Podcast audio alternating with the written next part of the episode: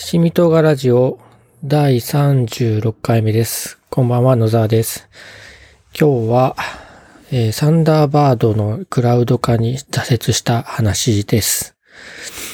サンダーバードっていうのは、あの、メールクライアントで、メールを送受信するときの、に使う、あの、ソフトなんですけど、仕事で、そのメールをいっぱい書いたり受信したりしていて、で、そのクライアントとしてサンダーバードを使ってるんですね。で、まあもともとは会社のパソコンで、あの、サンダーバードを使ってたんですけど、ちょっとここのところいろいろな事情があってですね、あまり会社に行かなく、行けなくなってきてまして、その会社のパソコンで基本的に送受信してたので、その出先で、こう、出先とか自宅でメールの送受信をする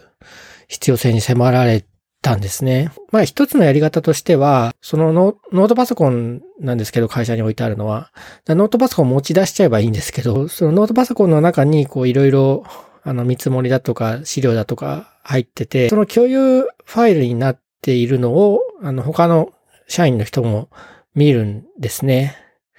なので、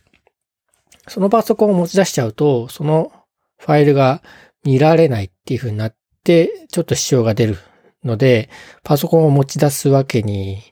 いかなかったんですよね。まあ本当はそのみんなが見るソフト、見るあのファイルは別のファイルサーバーがあるんで、そっちに入れておけばいいんですけど、今度いつもの保存先じゃない場所に入れると、まあそれはそれであの混乱が起こるなと思って、ちょっと先延ばしにしていたんですよね。ちょっとずつその移していって、いずれはそういうふうに別の場所に移そうとしてたんですけど、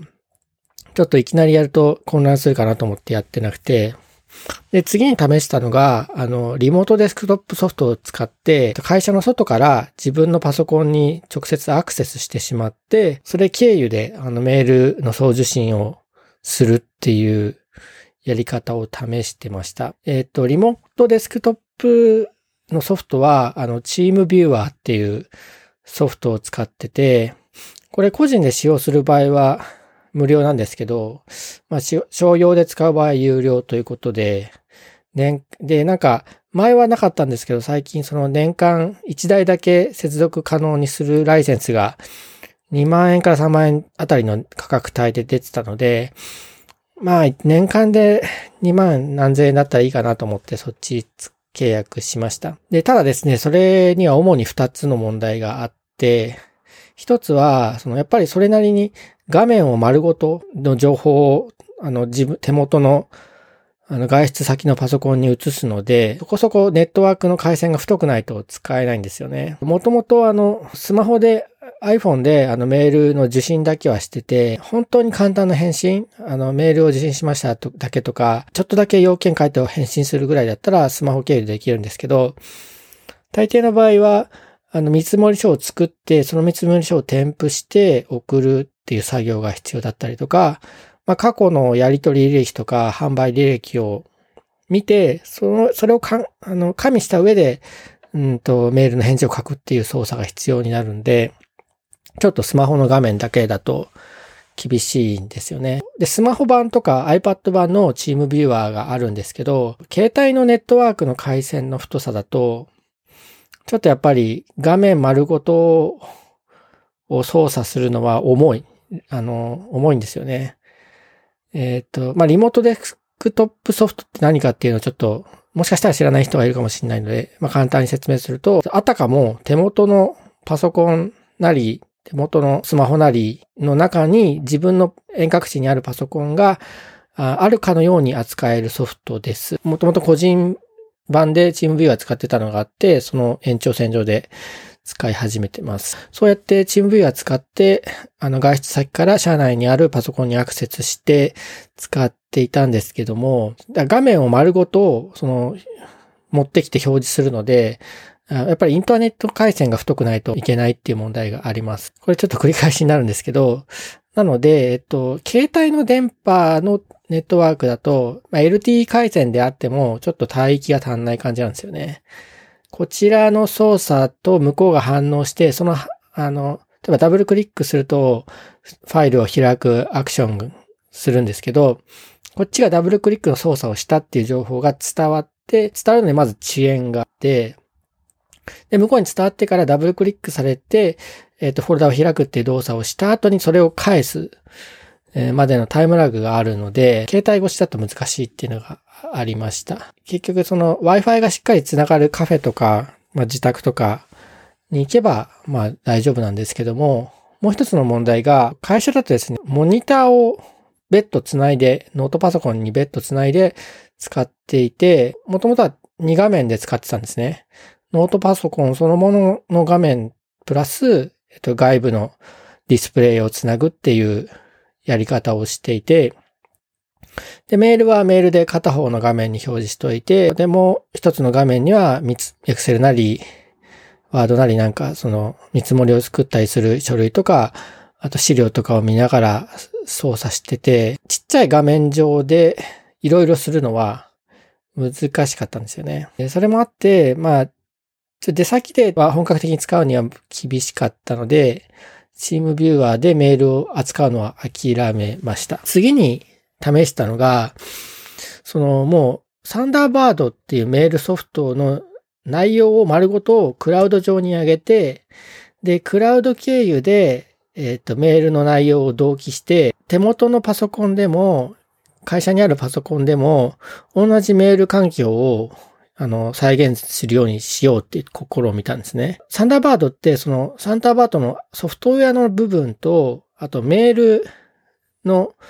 部分、メールのデータの部分は、綺麗に結構分かれているんですね。で、メールのデータの部分っていうのは、どこだっけな？まあド、ドキュメントの中に入っていて、で、例えばそのパソコンを買い替えた時にメールを移そうと思ったら、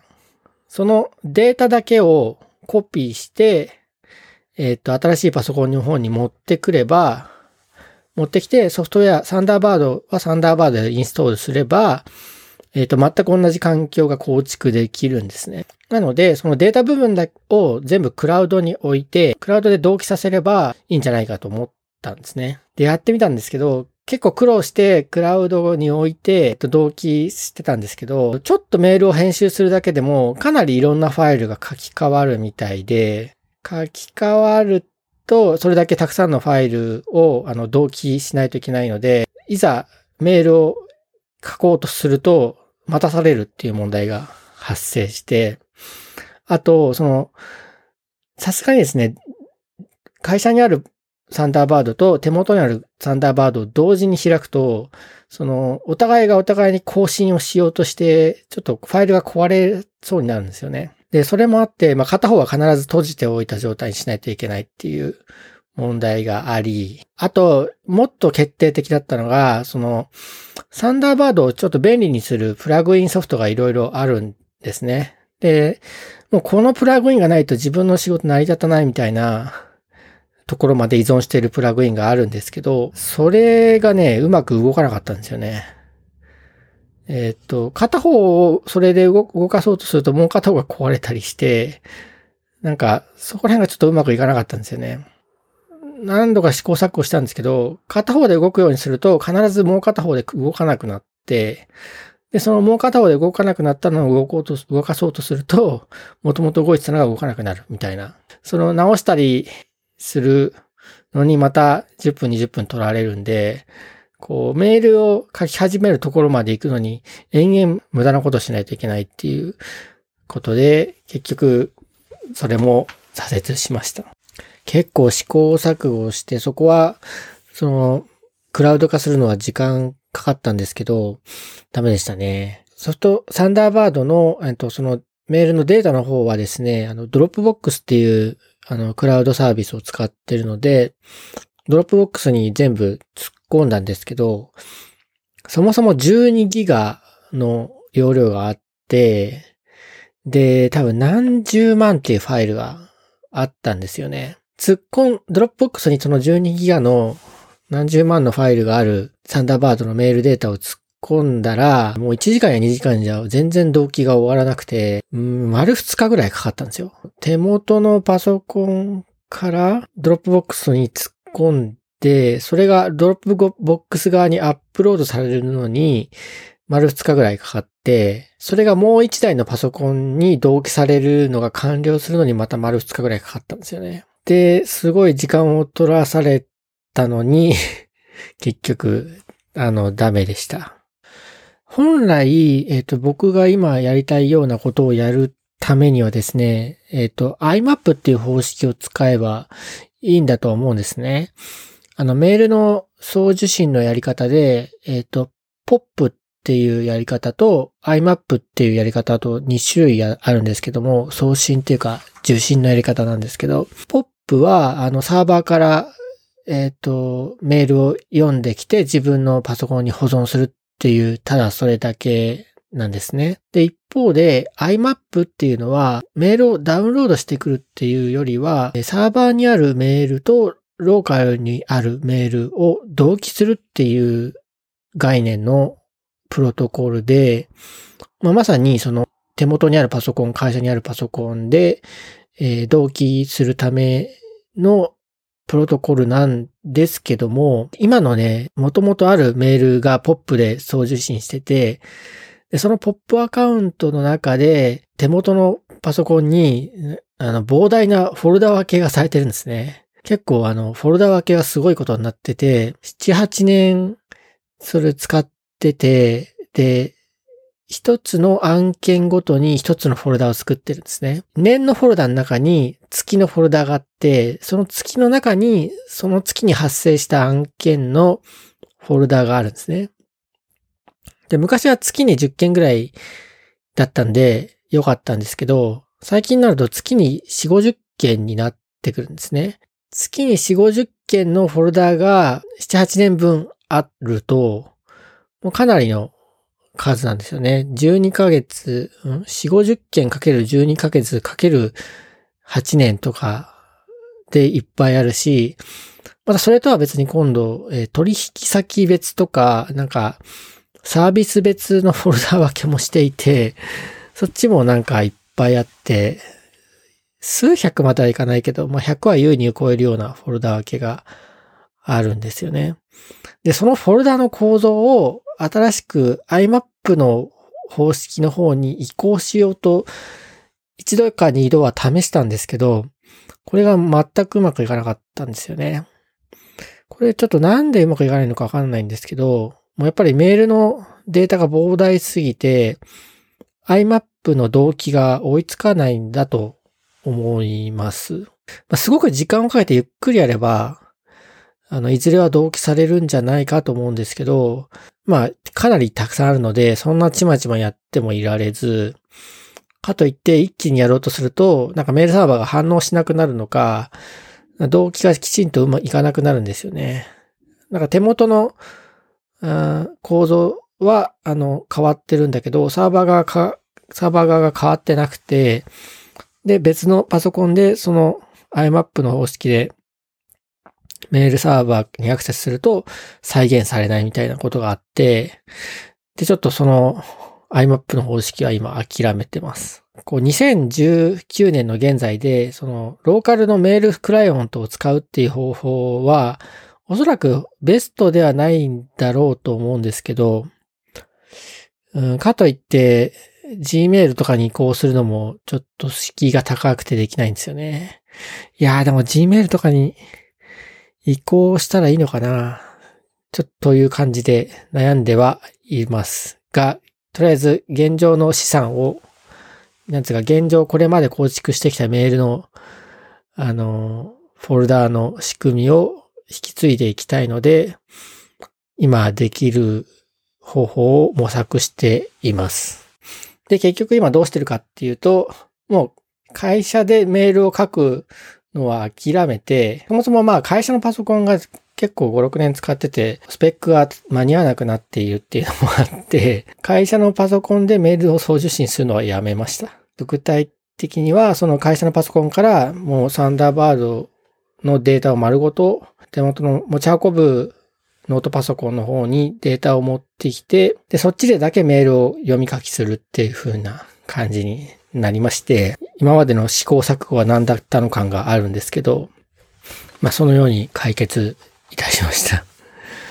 えっ、と、ちょっとこの話がどんぐらい需要があるのかわかんないんですけど、結構ここ1.5ヶ月ぐらい苦闘していた内容なので、喋ってみました。えー、会社のパソコンもノートパソコンで、今、あの、メインで使ってるパソコンも、あの、マイクロソフトの Surface っていう結構高いノートパソコン、2-in-1 パソコンっていうのかな。Surface、もともとあんまり性能には期待してなくて、まあ、ノートパソコンとして、モバイル用として割り切った性能しか出ないかなって当初思っていたんですけど、なんかよくよく調べたり使ってみたりしたら、もともと使ってたノートパソコンより、ちょっと性能が良かったんですよね。十分なんかメインで使えるっていうのが分かって、結局もともと使ってたノートパソコンは、さっきのファイル共有問題があるんで、それはそれで残しておいて、えっと、そこに繋がってたディスプレイをサーフェイスに繋がるように、まあ、セッティングを変えてですね、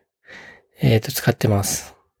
ただ、えっと、やっぱりそれだと物足りなくなってきて、えっと、もともと使ってたノートパソコンの方が、えっと、ノートパソコンのディスプレイが大きいので、えっと、サーフェイスの方がちっちゃいんですよね。なので、まあ、よりちっちゃくなっちゃったんで、もっとこう広い画面が欲しいなっていうことで、えっ、と、新しいですね、ディスプレイを買って、で、なおかつ会社で古くなったディスプレイは別のパソコンにつけて、で、そのパソコンについてたちょっと小ぶりなディスプレイを持ってきて、サーフェイスに、えっと、ディスプレイを2個つけるっていうような感じで今使ってます。最初横に並べようかなと思ったんですけど、なんかネットでちょっとググったりしてたら、その、真ん中に、の下の方に、下っていうか、えっ、ー、と、メインのでっかい外付けディスプレイの、えっ、ー、と、下の部分にサーフェイスを置いて、それでまあ縦に並ぶような感じですね。手前と奥みたいな感じで並んで、で、大きいメインのディスプレイの左側に、そのちっちゃいディスプレイが並ぶみたいな変則的な並びに変えてみました。ディスプレイ、外付けディスプレイ2個も繋がるかなって心配だったんですけど、まあ、サーフェイスの外付けの、うんと拡張ドックっていうのがあるんですけど、それを使うと、まあ、2台までは繋げるし、で、そのサーフェイスドックのあの端子を1個だけサーフェイスに挿すだけで、同時にディスプレイ2個に繋がるので、まあ、抜き差しのめんどくささも減ってよかったかなと思います。あんまり会社に行かなくなっちゃったんで、せっかく買った新しいパソコン、あ、パソ、新しいディスプレイもほとんど使われない状態ではあるんですけど、それはそれで便利でした。で、リモートでその仕事をしようとすると、あの、やっぱり Wi-Fi が命なところがあって、Wi-Fi と電源ですね。サーフェス結構電池は持つんですけど、ネットワークは、あの、速くないと、やっぱり厳しいなっていうのがあります。作った見積もりとかデータはドロップボックスに突っ込んであって、で、そのドロップボックスが社内のパソコンの方にも同期して、で、それはあの他の会社の人も見るようにしてるので、それが、あの、ほっとくと結構いろんなファイルが書き換えられたり、新しく作られたりして、動機がいっぱい必要になるので、一応その Surface は LTE 回線がついてつけてあるんですね。SIM カード買って挿せるようになってて、重量課金制の SIM を契約して挿してます。だ本当に Wi-Fi 環境がなくて、急いでなんか作業しないといけない時の、あの、バックアップというか、備えとしてその LTE 回線つけてるんですけど、やっぱ重量課金制なので、いっぱいファイルのあの送受信が起こるとそれだけお金がかかってしまうので、なるべく避けたい。割と Wi-Fi がどういうところで繋がるのかっていうのがなんか分かってきて、例えばマクドナルドは前はなかったと思うんですけど、なんか1時間は繋がるようになってるんですね、Wi-Fi。ただ、1時間きっかりで切られちゃうんですけど、Wi-Fi 繋ぐと、ブラウザが立ち上がって、えっ、ー、と、なんかログインしな、してくださいっていうふうに出るんですよね。メールアドレスとなんかパスワードでログインすると、まあそこから1時間は Wi-Fi が繋がりますみたいな感じで、あと、よく行くのが、米田コーヒーなんですけど、米田コーヒーは、えっと、子供の、